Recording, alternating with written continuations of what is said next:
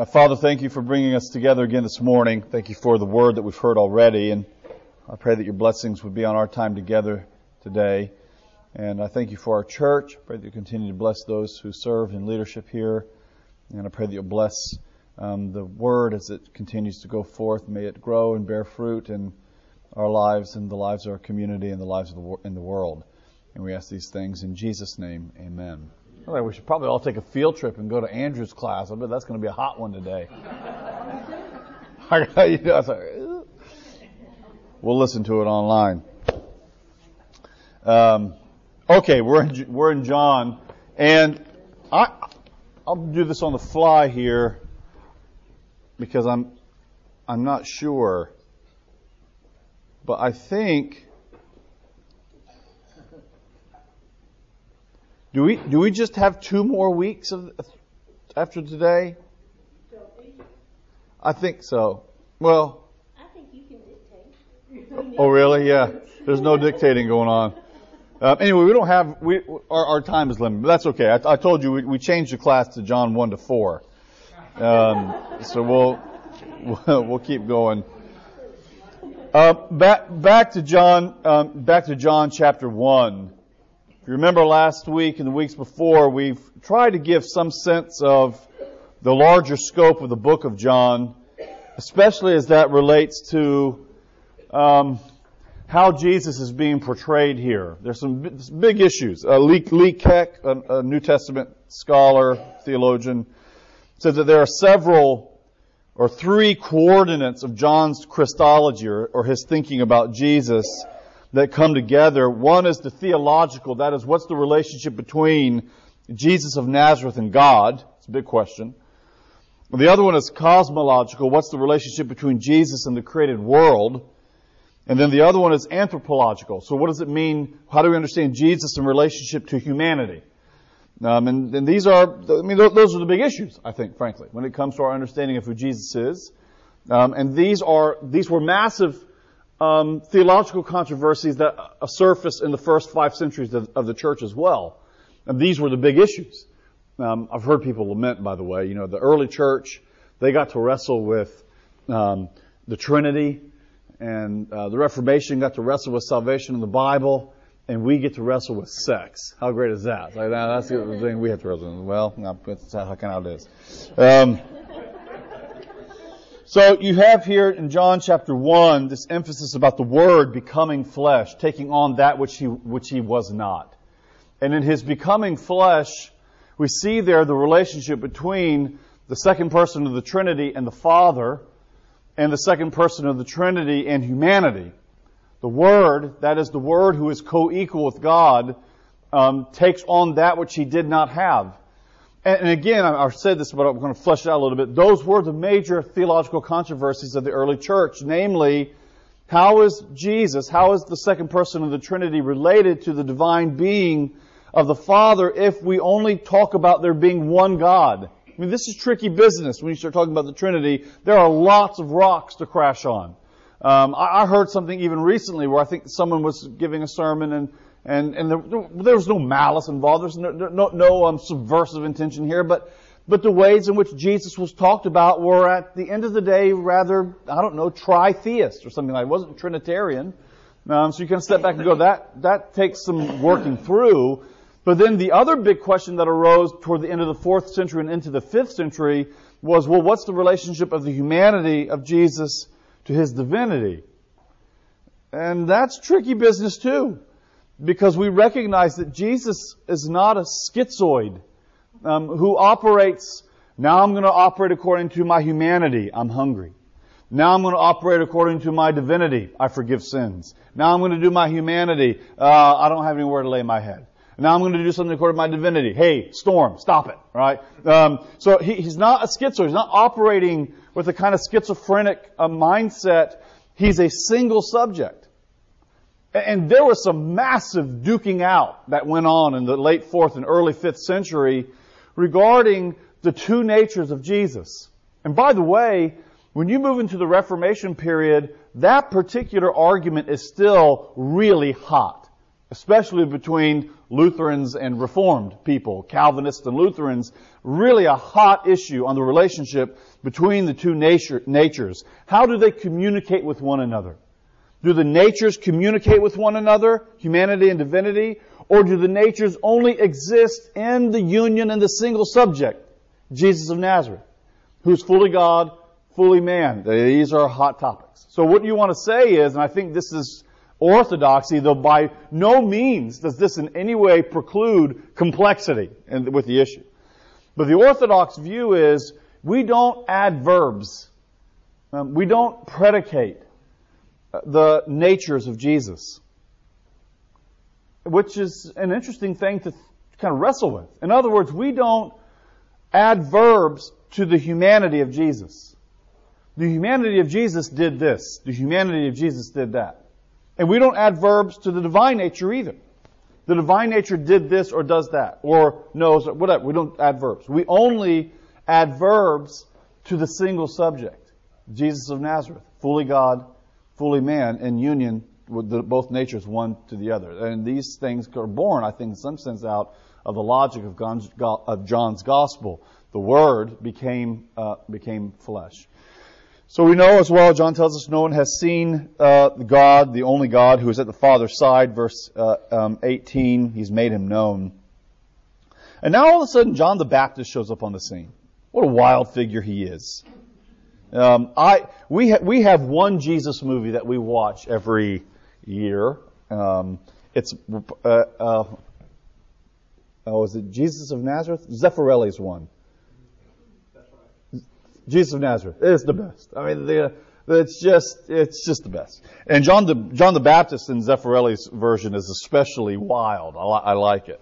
Um, and John the Baptist is involved in a, baptism, a ministry of baptism himself, which was probably related to, the, to ritual purity there in the first century world.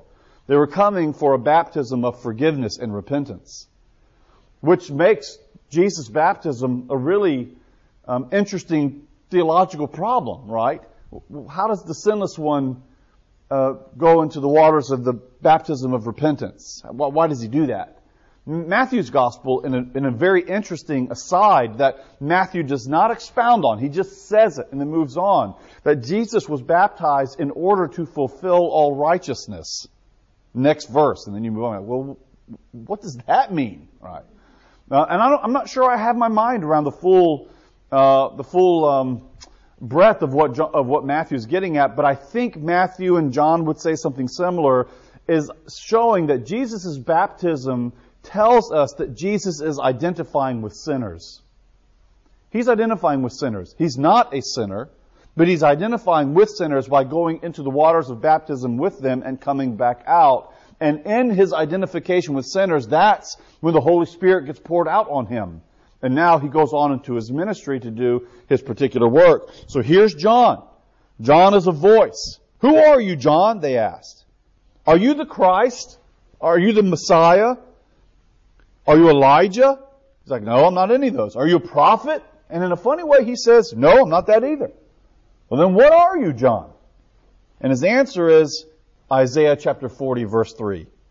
I'm just a voice of one who's crying in the wilderness, make straight the way of the Lord. That's all I am. I'm a finger pointing away from myself in anticipation of the one who in time would come. There's a famous piece that uh, um, Matthias Grunewald uh, painted that's, I think, known as the Isenheim altar piece. I've not seen it with my own eyes, but it's a famous piece. And it's a triptych, as, off, as these altar pieces often are. And the scene is rather harrowing. Jesus um, looks awful on the cross. I, mean, I don't know how to you know. Can you picture the scene? As you know, it's it's he looks awful. He's he's got that sort of death green color. Um, he's emaciated. He is cut all over his body. It's, it's, it's a horrific scene. And right underneath the cross to the, I guess we'd say stage right, or how was say um, he, he's to the, this side. Um, and, and you see John the Baptist, and all he's doing is looking out at the audience with a crooked finger and he's pointing to the one on the cross. That's what he's doing. Which is a great iconic representation of what John the Baptist's ministry was. His ministry was one of pointing away. Who are you? Why does he not answer that? It's really not all that important who I am. My identity is not all that important. My identity is solely located in the fact that I am a witness beyond myself to something other. I'm a voice crying in the wilderness, making uh, making straight the pathway of our God. And if you read Isaiah closely, there's some interesting things going on here. But what's the pathway that's being made straight? God's pathway to come back to His people. Remember Ezekiel sees a vision of the temple, and there's the temple, and all of a sudden, what's going, who's leaving the back door of the temple? God is, right? God's gone. I'm leaving the temple. I'm not here anymore. The promise on the far side of the restoration of the people after their sin and their restoration was, He's going to come back. So here's John saying, my job is helping to prepare that road for, for God to come back, for our redemption to come back, for our Savior to come back. And then you have uh, this next scene in chapter, in verse 29. The next day, he saw Jesus coming toward him, and he said, here we go, right? Behold, the Lamb of God who takes away the sins of the world. Quite a statement here at the beginning of John's Gospel telling us something about the Lamb of God who's taking away the sins of the world. What is he referring to here? Well, what would have been in the mindset of the people or even within John himself as he writes this? What was the referent to Lamb of God who takes away the sins of the world? Probably Isaiah 53, somewhat, right? The, the suffering servant who takes on his own shoulders the sins of the world. Um, probably Yom Kippur as well, the Day of the Atonement. And if you know about Yom Kippur, um, with just my class in Beeson just went through this this past week. Yom Kippur was a, a yearly sacrifice that took place. It was a high and holy day. It was a sober day.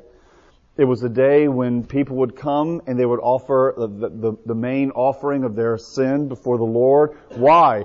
Because of the aggregate force of sin that had built up during the year.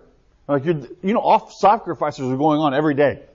Every day. I mean, the blood was flowing every day at the altar of sacrifice there in the courtyard of the temple. Always going on. But one day of year, there's a recognition that there's an aggregate buildup of sin, and its power and its presence needs to be removed.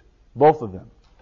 And the power of sin is removed by the high priest going into the Holy of Holies and smearing the blood. And if you remember what Leviticus 17 says, it's, a, it's an interesting phrase here. Leviticus 17 says that there's life in the blood. Why do they present blood? Because life is in the blood. So, and this is a little bit of a, I mean, I, am still trying to get my head around some of these, the, the implications of this, but the atoning ritual itself was not primarily the death of the animal. I think we tend to think of it that way. It wasn't primarily the death of the animal. The atoning act was primarily the presentation of the blood. Because the presentation of the blood is where the location of life is, and that's God. In other words, life for life.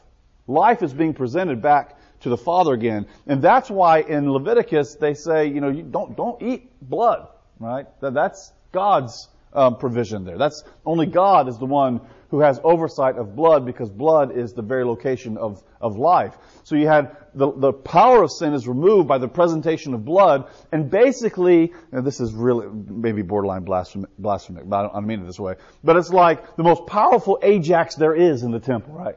I mean, you're bringing stuff every every day that's cleansing the temple, making it fit for worship. But this is this is the big spring clean, right? And everything's cleaned again. Worship is clean. We start from ground zero again, and guess what happens the next day? The aggregate force of sin begins to build up again. So you have the, the power of sin that needs to be uh, washed and cleansed, purified, but the presence of sin has to be removed as well. And there's another goat. And they take this goat outside of the camp, and in a ritual act, the priest places his hand on the goat in some act of transference, although, interestingly enough, Leviticus never tells us what's going on there really. Leviticus just says, and you put your hand on. A lot, the details are rarely given in the book of Leviticus for why certain rituals take place. It's kind of frustrating, frankly, but doesn't tell us a lot why.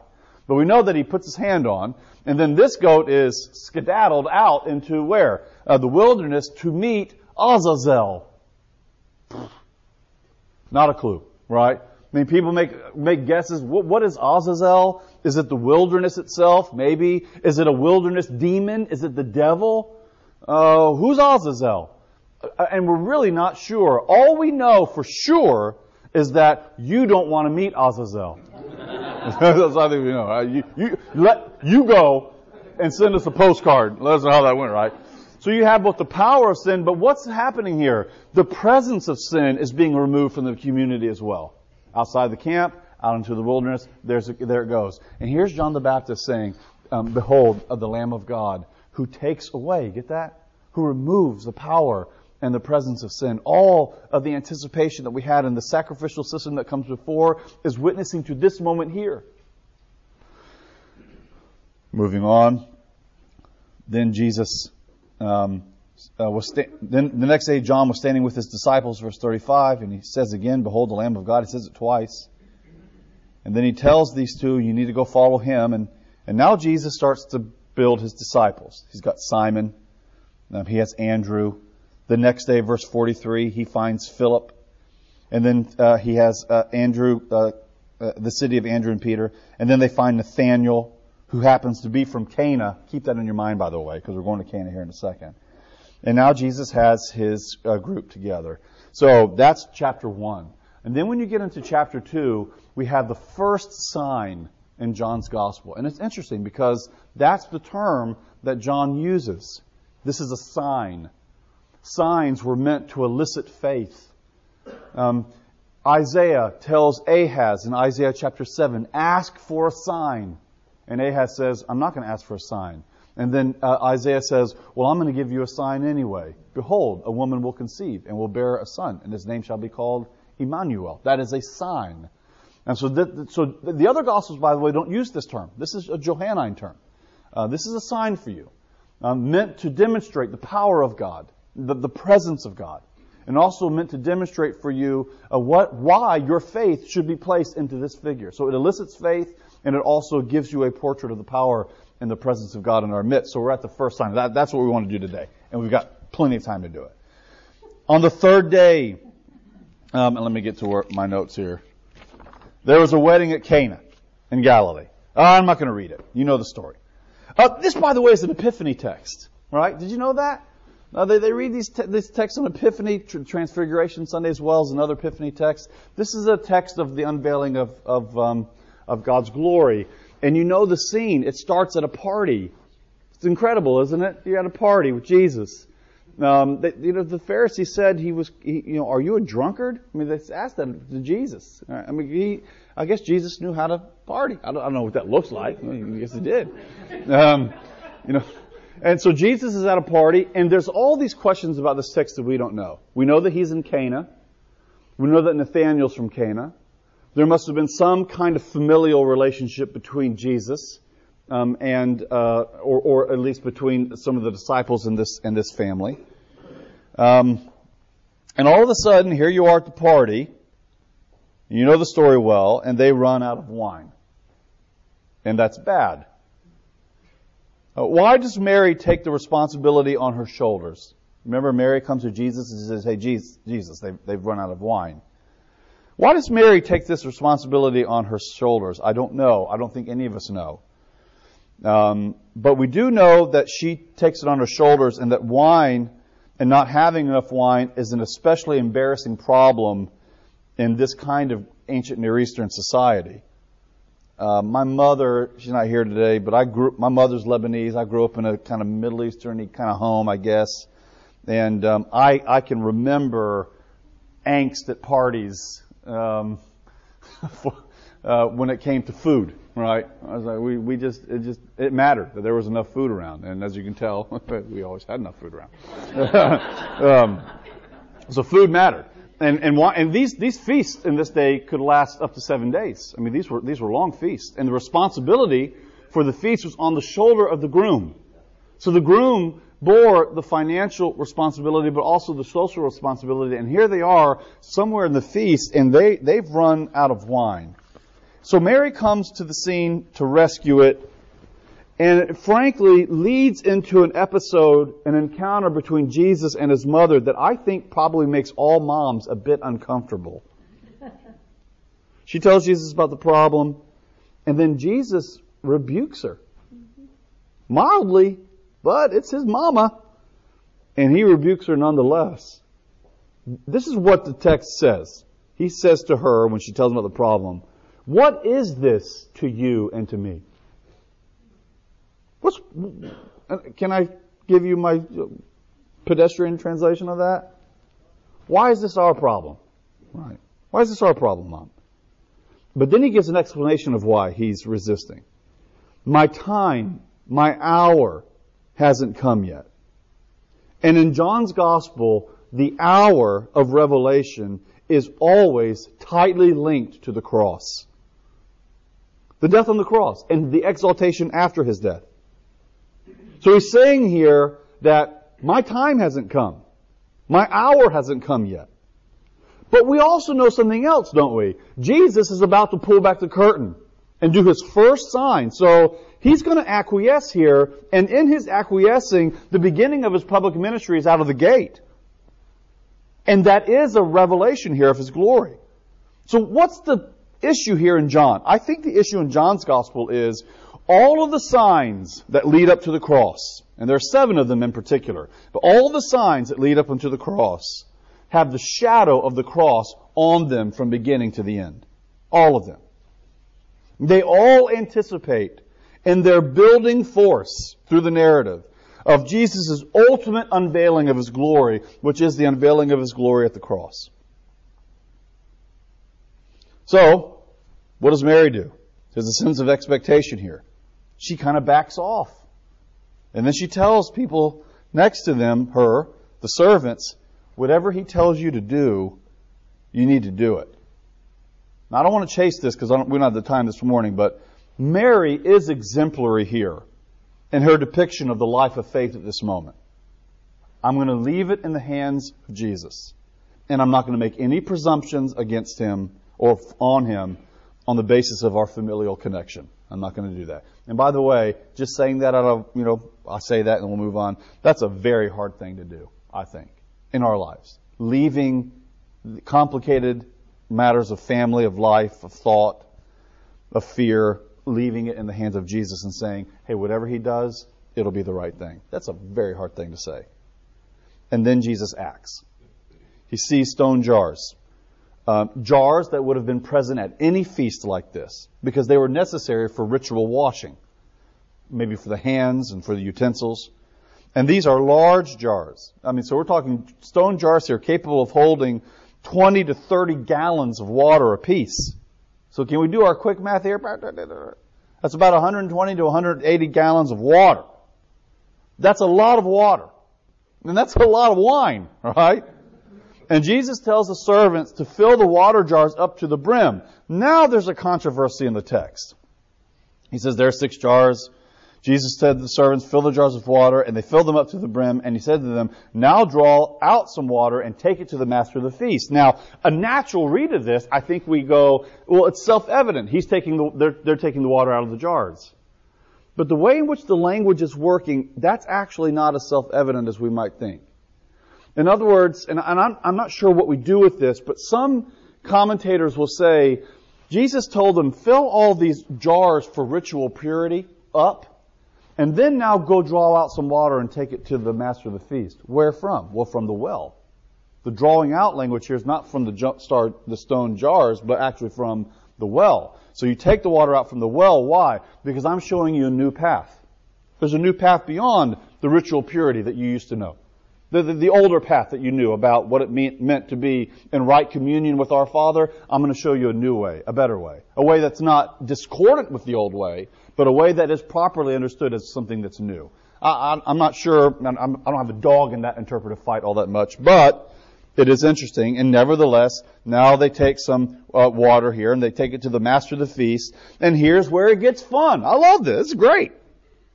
Well, I don't know how many days we're into this, but the master of the banquet, presumably the groom's father, he must have a pretty good nose for wine. And the stuff that he's drinking now, it's first rate.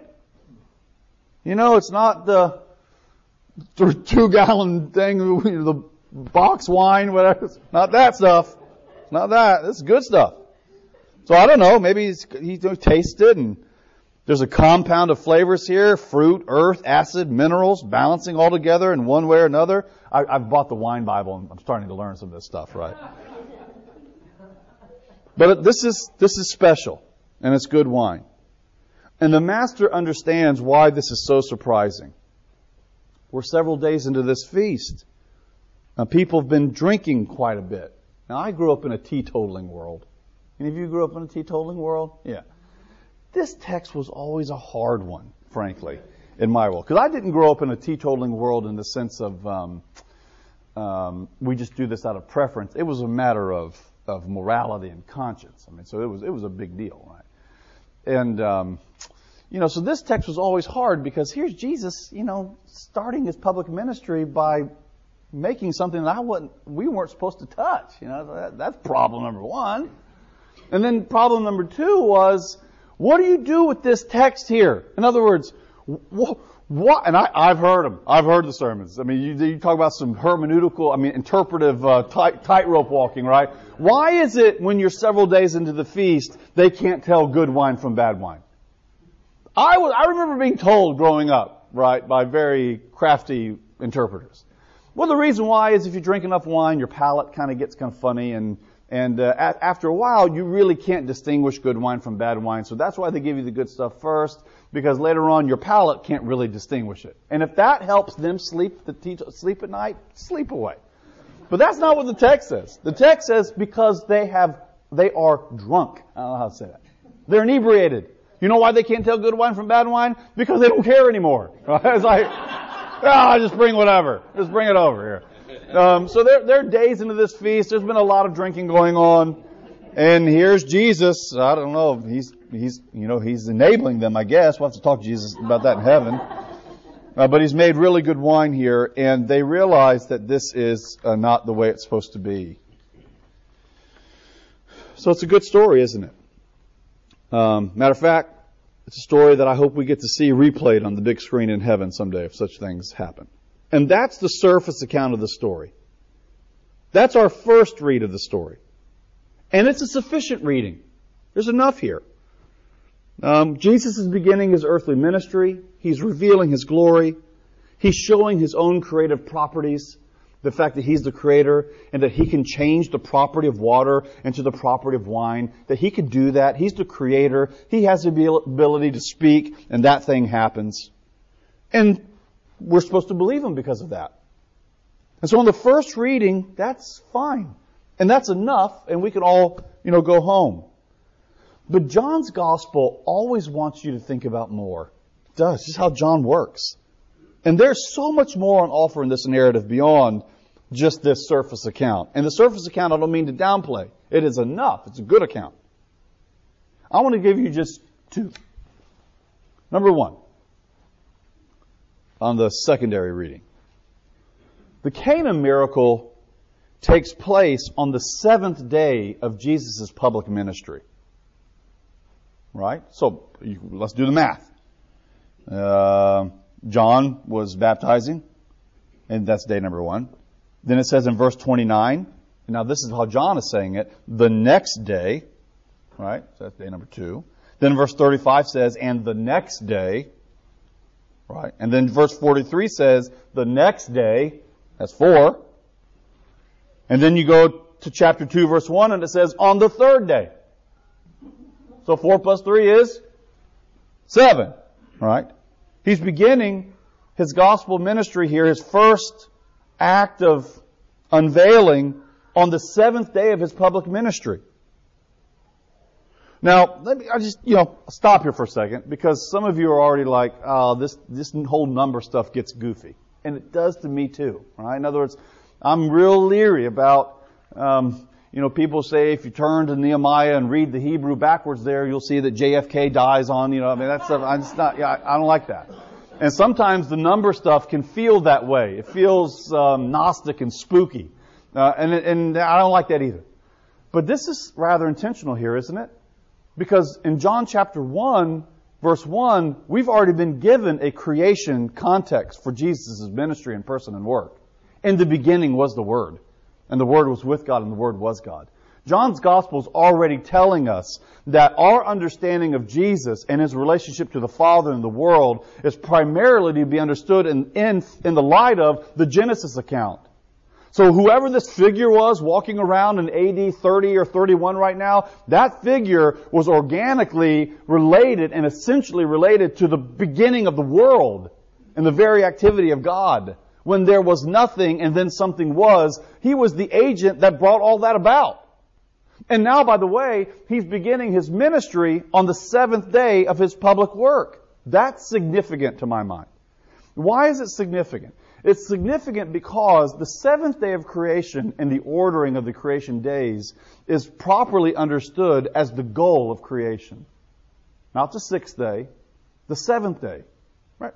First day, second day, third day, all those begin, and evening and morning it was first day, and evening and morning, and then you get to the seventh day, and it says, and it was morning, there's no evening on the seventh day, morning, and um, God ceased, God rested from his activity. Now, we won't we'll go there, but in John's Gospel, Jesus says, My Father and I have been working since creation. So you go, well, I thought you stopped. Right. So what, what's, what is, what's the relationship here? The seventh day of God's existence, which is the seventh day is where God resides now in his existence. And Martin Luther, by the way, I may have mentioned this in here, but Martin Luther, in his commentary on Genesis, I think this is interesting. He said, let's just pretend Adam and Eve never fell. Right, which is funky theological speculation, but we'll, we'll let it go. He's Martin Luther after all. Um, but let, us pretend Jesus never, I mean, that, Adam and Eve never fell. Um, they would have led their lives in peace and harmony and unity with the created order. There would have been true cosmos. It would have been harmonious. It would have been Eden, right? But at some point, God would have received them and taken them into the seventh day. So even in the way in which the, seven, the days are ordered, in a pre-lapsarian, a pre-fall world, God is already living in a future in relationship to his order, created order, from which he governs and oversees providentially his created order toward its redemptive end. So what is, if God ceased on the seventh day, what does he cease from? He ceased from creating. He saw and it was good. He's not creating anymore. He's overseeing his creation. He's providentially ordering his creation. Jesus is the very atomic fabric by which the creation doesn't fly apart. And he's doing all of that from there, but he's not creating anymore in that sense. The world has been made. But he's overseeing it and he's seeing to his redemptive purposes from the seventh day. The seventh day is the place by which God redeems humanity and then brings humanity into his very life toward a new creation, which will be the seventh day. And here's Jesus starting his ministry on the seventh day, which is the proper place from which God does his redemption, his work of redemption with the world. And what is Jesus doing? He's saying, well, here I am on the seventh day. I'm revealing to you that I'm a creator. Look at what I did to this water and this wine. But I'm also letting you know that I'm the redeemer. And I'm properly located in the seventh day of God's own existence, bringing the world and bringing redemption toward its proper end follow me. And it's not without significance, by the way, that you have seven signs in John's gospel, right? There's something about perfection there, and order, and creation, and redemption. And here Jesus begins that ministry there. The second thing, uh, if we just the fun stuff, and I won't read it because our time is gone, but Isaiah chapter 25, verse 6, 6 through 8, and many other texts too, link the future banquet of God, the messianic banquet of God, the overcoming of death with the drinking of wine. The messianic banquet is going to have lots of wine at the table, overflowing with wine. So the messianic age is marked by the enjoyment of wine. In fact, if you remember uh, Micah chapter uh, 4 says, In the future day, all the nations will stream to Mount Zion. They're going to be taught the Torah from God Himself, and they're going to sit under their own vines and their own fig trees. What's the implication? They're going to enjoy the fruit of drinking their own wine and their own figs, and they won't even, eating their own figs, and they won't even know what war is anymore. They won't even know. They have to be reminded about war. Because it'll be universal peace. And what's the peaceful activity? It's sipping a little Chateauneuf du Pape or something like that. All right? So, what do we see with Jesus here? He's turning the water into wine. He's showing us that he's operating from the seventh day of his creaturely work, his creative work. But he also shows us that the messianic banquet has come, and it's lavish. Um, you, you think about this 120 gallons of first rate wine if it does come from the jars. Or if it's coming from the well, an endless supply of wine till the party was over. That's lavish. That's overdone. It's overkill. It's super abundant. Just the way the gospel tends to operate. Right? It's lavish. And this is a lavish scene with wine flowing in abundance. And Jesus is embodying in that activity, hey, the messianic banquet is here, and I've brought my own wine, right? Brought my own wine to the table. Um, and we'll enjoy it together as an anticipation of the cross that will come when he will bring all these things to fruition um, for the new creation. Any, any, any thoughts or questions you want to ask? Jerry? Well, the first sign has to do with wine. Projecting it forward then, there is a connection then at that last meal where he says, drink that wine. Oh, yes. Yes, I think so.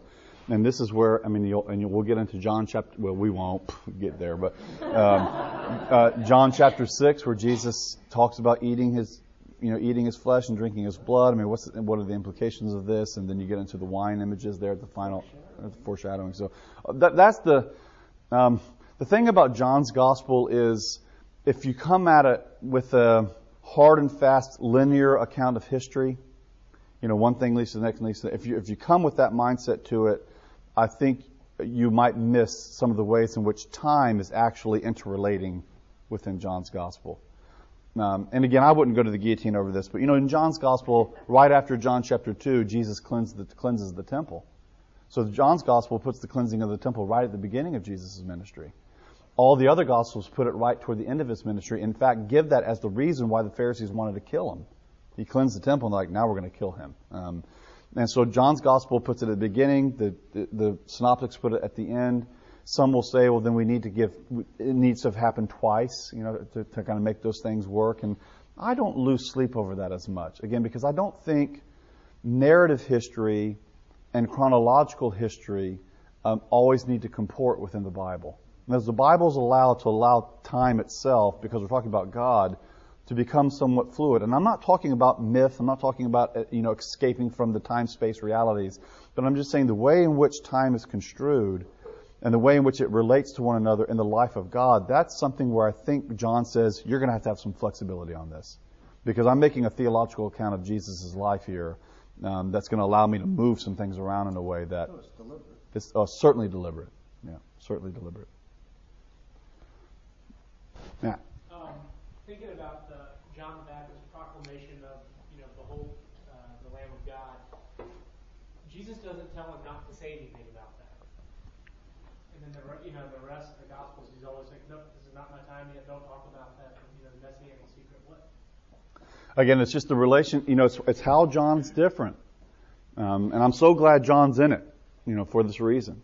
Because again, you know, I mentioned Aquinas, I think last week or maybe the week before, but the, the icon that's often used in association with John's gospel is the eagle. Um, and the eagle gives you a bird's eye view of, of the of the of the whole event. And that's what and so John's gospel is there, there's no throat clearing. There's no white noise about who this figure actually is. You get it double barreled from the beginning of the narrative as as it moves on.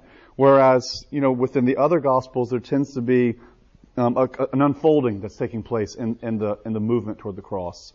Um, and not that there aren't intimations there, you know, significant intimations, story, you know, forgiving sins and feeding 5,000. I mean, there's intimations there, but there's this kind of development that's moving that begin like a flower budding open. And in John's gospel, the, the flower is in full bloom from verse 1. And that, that's the way in which it's portrayed. And we need all of them. You know, we need, we need all of these gospels in interrelation to one to another um, to get, you know, multiple aspects on this um, the, the diamond that is Jesus. You know, we've got to hold it up to the light in multiple ways and look, boy, there's a new color being refracted through. Um, and I, you know, I think I'm grateful that, I mean, there, this has been a hurdle in the life of the church because people, people see the complexity because we have four. They don't always line up neatly. The, the, the bolts don't always naturally fit. Um, but I'm grateful that we have four because it allows us to get angles on Jesus that we wouldn't have otherwise. Right. Um, you can, some of you need to go. Yeah. yeah. I mean, isn't because we're human, we're here, we're limited in intellect, we're limited in every way relative to God. Aren't there always going to be things that we won't understand and we're just going to have to, is that where faith comes in? Certainly, yeah, you know? yeah. We can't pin it all down. No, we can't no. parse every word because of the difference, the gulf between us. Yeah. Yeah. Maybe. Yeah. I mean, there's a, you know, this all, goes all the way back to the early church, the relationship between faith and reason. You know, th- this is a, this is something that we wrestle with in the life of the church. How, how the two relate to one another, but within a, a churchly sphere, how, how primarily faith shapes our approach to reason and rationality. And I think what you're saying certainly lines up. Now, I want to be, you know, I, there are legitimate detractors to the faith. I think there are legitimate, legitimate detractors that one needs to think about. If we find the bones of Jesus, that's really bad news. Uh, that's really bad news if we find Jesus' bones.